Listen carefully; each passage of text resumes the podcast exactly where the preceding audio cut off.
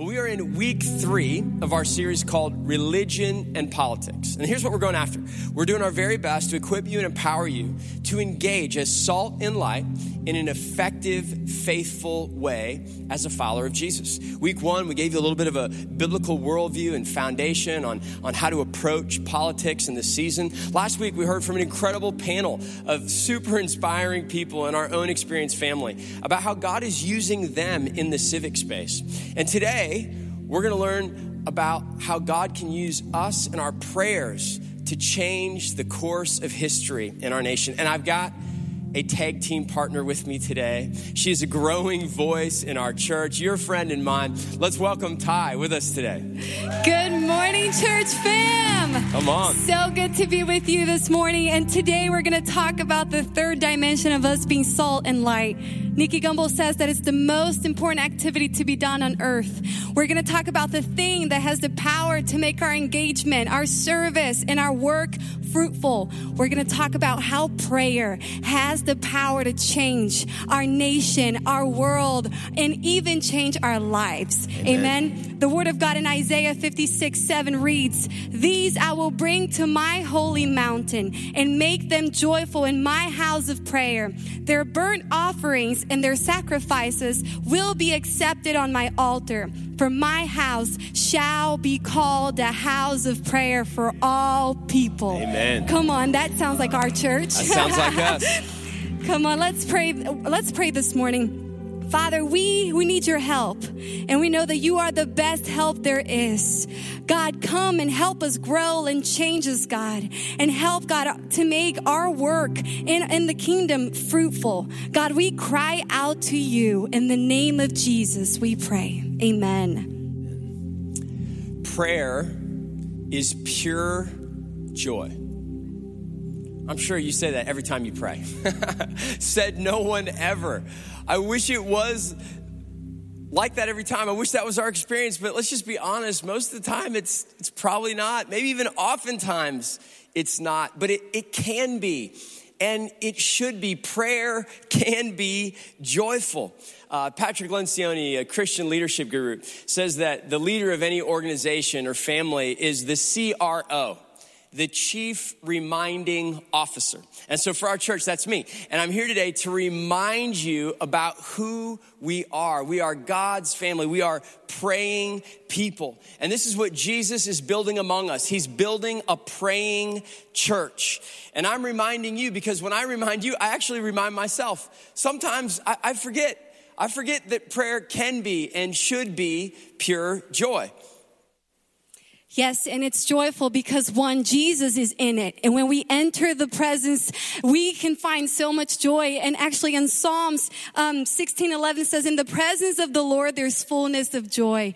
And second, it's joyful because of answered prayers. In our church, we know a little something about answered prayers, right? Yes, we do. And um, actually, Joyce Meyer says this, prayer is simply talking to God like a friend. And it should be the easiest thing that we do each day. Every day. Wouldn't we pray more if we had this just this mentality the prayers are so easy and that we can do it at any time in the day. Wow. Also, Pete Greig says, in order for prayers to grow, take root, and eventually blossom, it will need to be easy and enjoyable. There is so much joy available to us in prayer. And that's who we're that's who we were born to be. God's praying people that are close to him, that are speaking to him like a friend and continually getting answers to our prayers.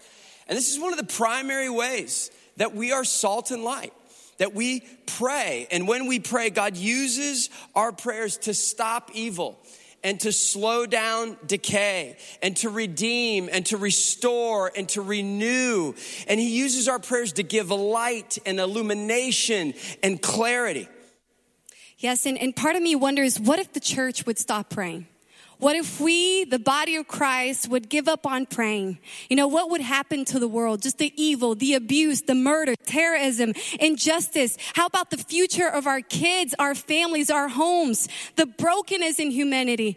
There's a quote by Mother Teresa that says, God shapes the world by prayer. The more praying there is in the world, the more, the better, the more prayer in the world, the better um, let me read that again. God shapes the world by prayer. The more praying there is in the world, the better the world will be, the mightier the forces against evil. Come on. Wow. what if So the good. church invested more time in prayer than podcasts? What if the amount invested in Netflix was less than the amount invested in prayer? Come on, come on. Woo!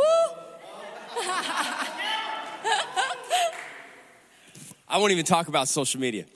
But, but what if all the time we invest in everything else that really, in many ways, can be very meaningless, was actually doubled down and invested in prayers? What could God do through us if, if He had constant prayers to answer?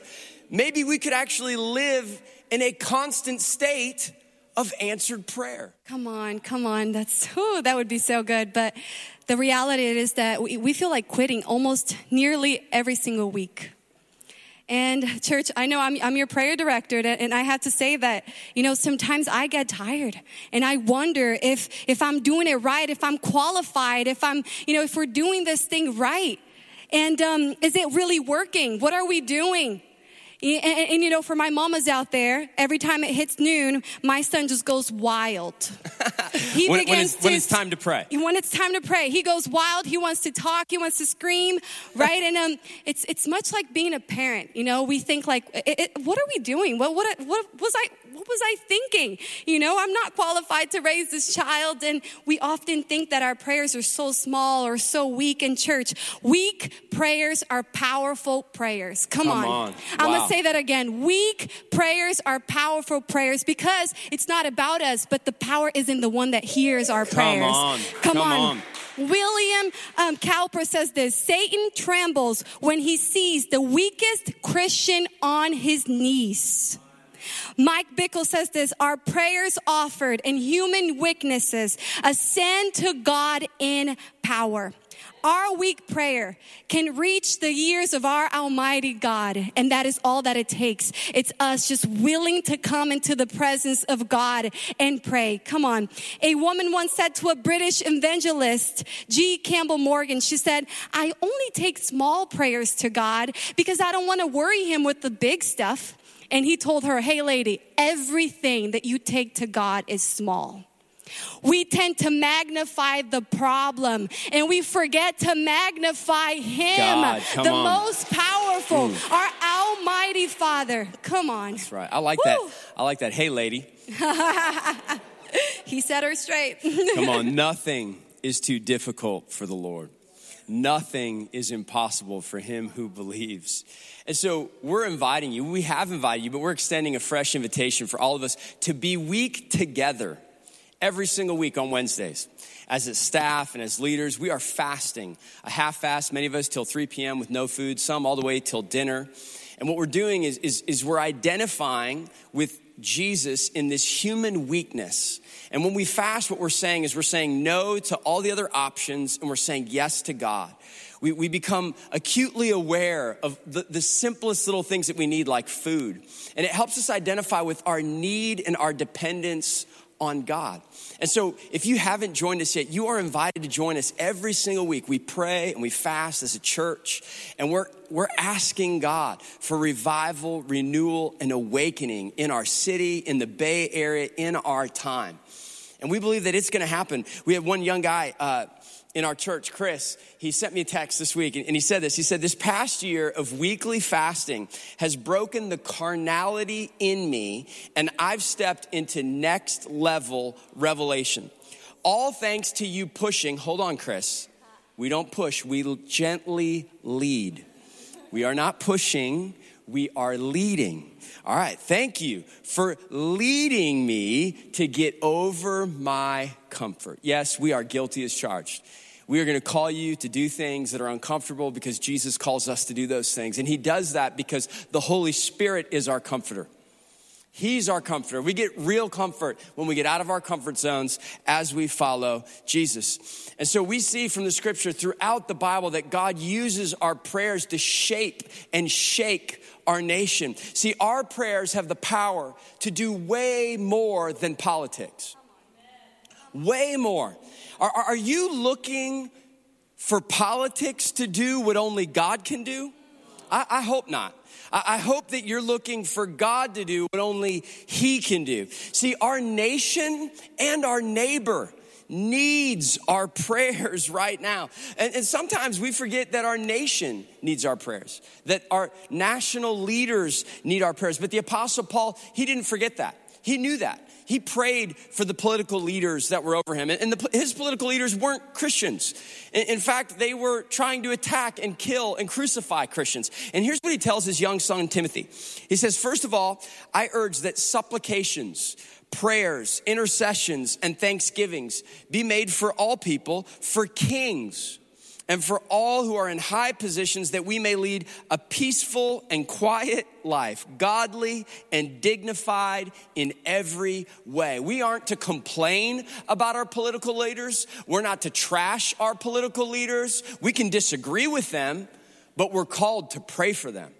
We're called to love them. We're called to respect them and to honor them. And God uses those prayers to change stuff. Yes, he does. You know, a great example in the Bible is King Solomon. He was known to be the wisest king, and he knew the power of prayer. He did. The word of God in Proverbs 21 1 says this The king's heart is a stream of water in the hand of the Lord, it churns it wherever he will. Come on. Sometimes I wonder if our current state is just the result of very little prayers. Uh, recent studies have shown that half of Americans think that the Bible should not influence at all the U.S. laws. Wow. Come on, and uh, church, we need to get together. We need to come together if we want to change the course of history.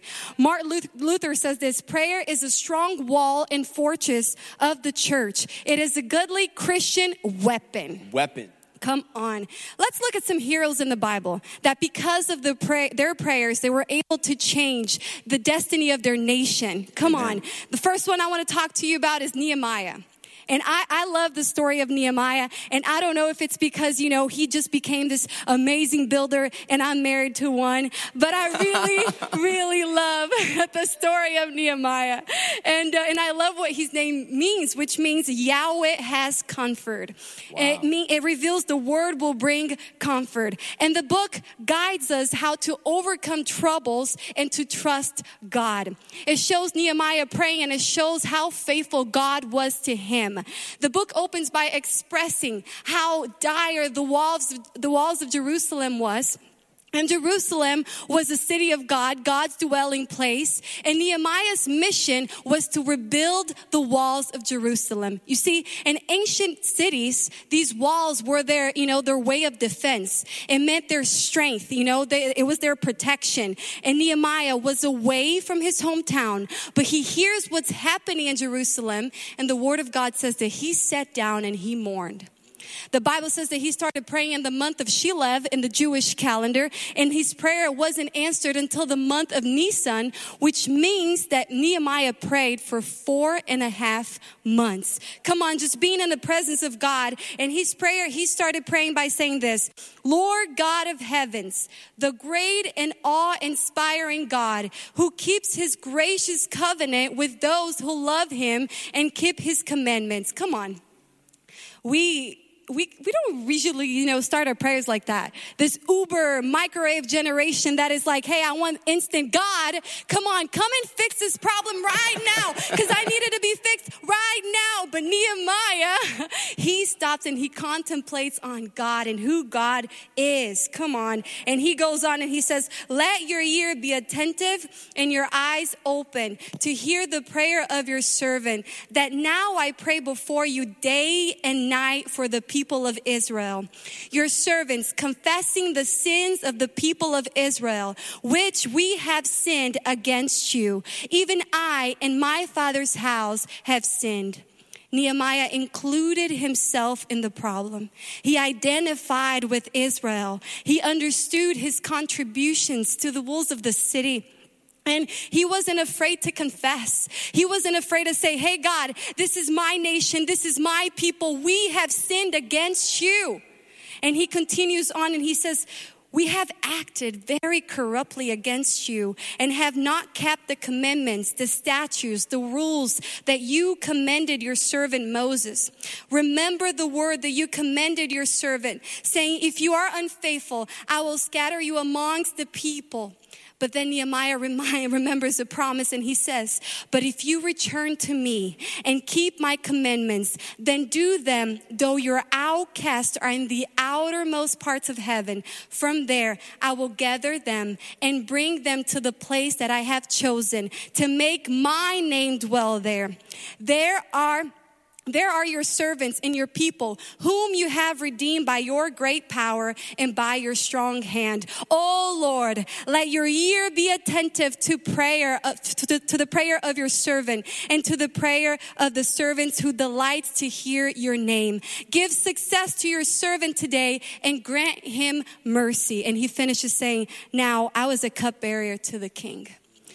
Come on, church. God uses ordinary people to do extraordinary That's things. right. We may think that we are so small. We may think that we are so broken and so weak, but the mercy of God reaches down right. from heaven and he uses broken people to build, you know, to renew and to rebuild broken societies, broken cultures, That's and right. broken nations. Yes. And Isaiah 50, 58 12 says this Your people will rebuild the ancient ruins and raise up the age old foundations. You will be called the repairer of broken walls. Come on, somebody. Nehemiah did in 52 days what was going to take years. And Wow. not because of his strength, but because he knew who had all the That's right. strength, all the action, and all the strategies, and all the power. And this leaves a question here today. If is prayer the first thing or the last thing that you do? Because if prayer is the last thing that you do, then you waste time and everything else that you Wow. do because you take God out of the equation. And what happens is we usually don't pray before we move, and then we're left praying for the things that we should have prayed in the first place. Church, prayer is power for action. That's right. Come on.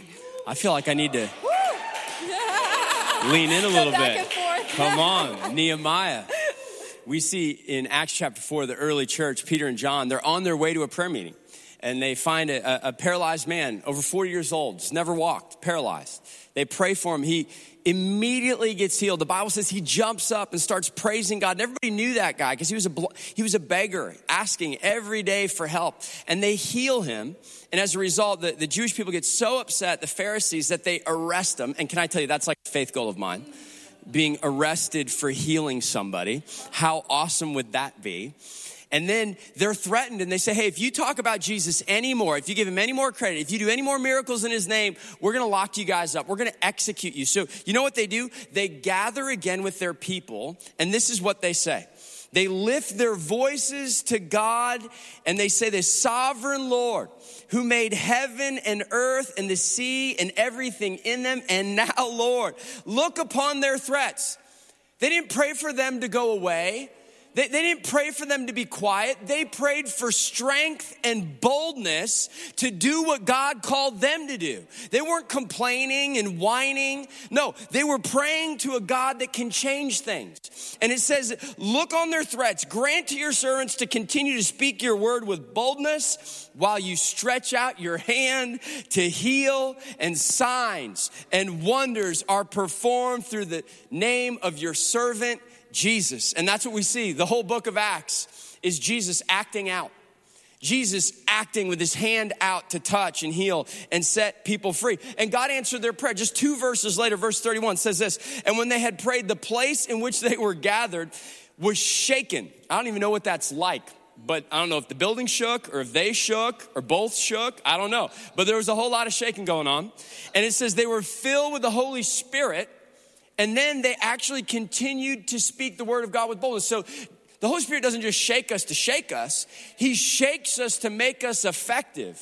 He shakes us to use us. He shakes us so that people can meet Jesus and be forgiven and given a brilliant new life in Him. And so then we look a couple chapters later. Here's what we see the shaking is still going on. The Word of God continues to increase. The number of the disciples are multiplying in Jerusalem, and a great many of the priests become obedient to the faith. So the very people that were threatening them, that were telling them that they were going to kill them if they kept talking about Jesus. Those same people with the threats were the same people that bowed their knee to Jesus and experienced new life in Him.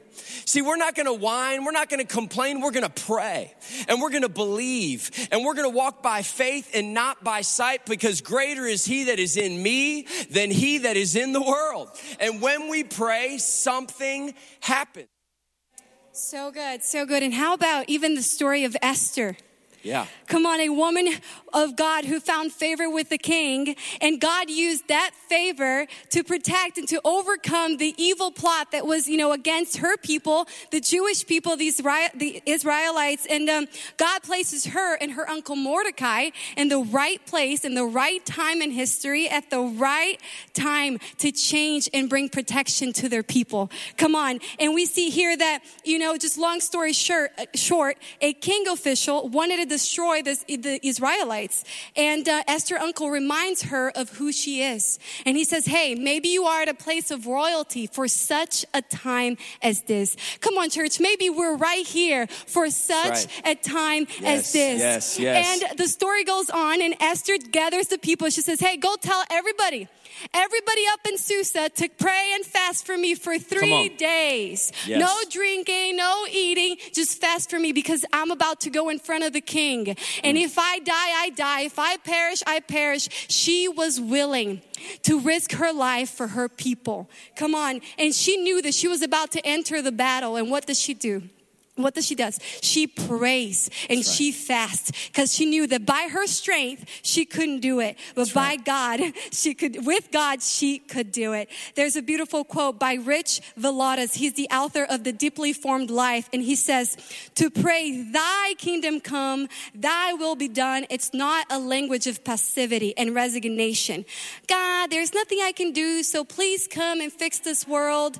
It's a language of participation. God God, there is much I can do, but only in your power. When we enter a battle by ourselves with our own strength, come on, we're gonna lose. But we, when we enter the battle with God, come on, and with praying and with the Holy Spirit, come on, the battle is won. When we pray, we take down giants. And when we fast, we break strongholds. That's right. So, like Nehemiah, like Esther, like the early church, we're gonna pray. And we're going to see God use our prayers to shape our nation, to influence our political systems, and ultimately touch our political leaders. This is why on election day, we're calling everyone that calls Experience Home to join us for 24 hours of prayer. Tell them about it, Thay. Yes, so we are creating this 24 hour experience. And for each time, we're going to pray for a topic and a promise. And, and we're believing that in each hour of the day, that at least three people are going to come together and going to pray and are going to pray with us. And while many people are going to be just at fear, while the votes are going to be counted, we are going to be believing for revival. And we are going to believing that the will of God, you know, is going to, the, the God's will is going to be done here on earth. Come on. And we want to invite you, church, to come and partner with us for this 24 hours of prayer. I believe God's going to use it in a profound way. So and I, I want to say thank you to every single person, hundreds of you that have joined us online for prayer we, we're just so thankful for all the prayers that have been prayed. We literally have hundreds of people praying thousands of hours since COVID hit. And we, we had uh, last year in 2019, we declared uh, as a visionary theme that it was going to be a year where God was going to cultivate hunger in our church. And we're experiencing that hunger now. It's, it's tangible, you can feel it. In 2020, we said that we are going to become people of prayer. We are going to become our prayers. We will become a praying church. And so we sent a team out to New New York City to our friends in Manhattan that have just this beautiful praying church. And they came back full of fire and hunger. And we started these live gatherings, and then COVID hit. thought, oh no, what, what, what's going to happen? But actually, COVID has served to accelerate our vision of prayer. We have reached way more people than we ever thought imaginable online. And I want to say thank you. If you would, just for all those, let's give them some applause and a clap. Thank you so much for all that you're doing. And now we see what God's doing we see that God's breathing on Pray the Bay and he's, he's, he's moving it from a prayer meeting to a prayer movement. Yes, yes. And the future of prayer in our church is just so incredible. And you probably know this by now that we have changed some of the times that we are now Tuesdays and Thursdays on IG Live at 8 a.m. And we are um, Monday, Wednesdays, and Fridays at noon.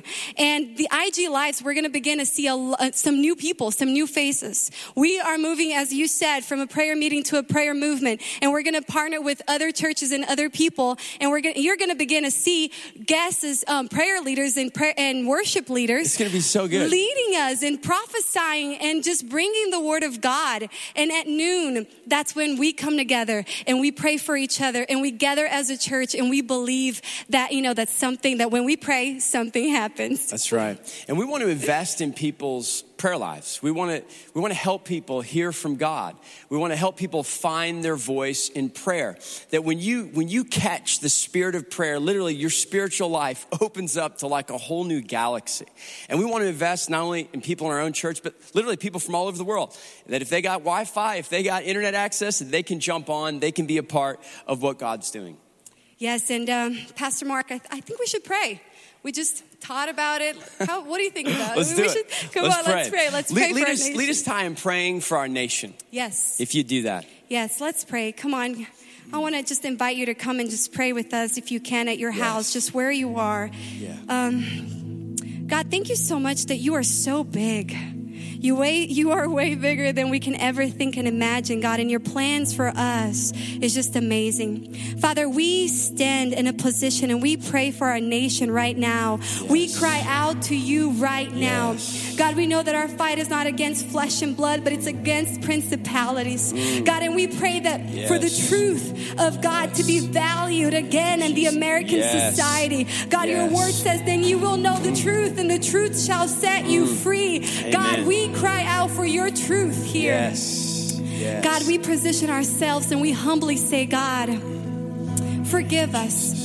Forgive us that, you know, we have churned from your ways and we have just, you know, left your wisdom and just um, came to our own understandings and wisdom, God, and, and we turn back to you. Amen. We give you the keys to the yes. nation. Yes. And we say, take control, yes. take control. Yes. God, we pray for the churches in our community. And we pray, God, that they will preach the gospel at such a time as this. God, and we pray for wisdom for all the voters out there. God, and we say and we pray for a, a fair and a safe election. In Jesus' name, God, let your will be done here on earth. Amen. Amen.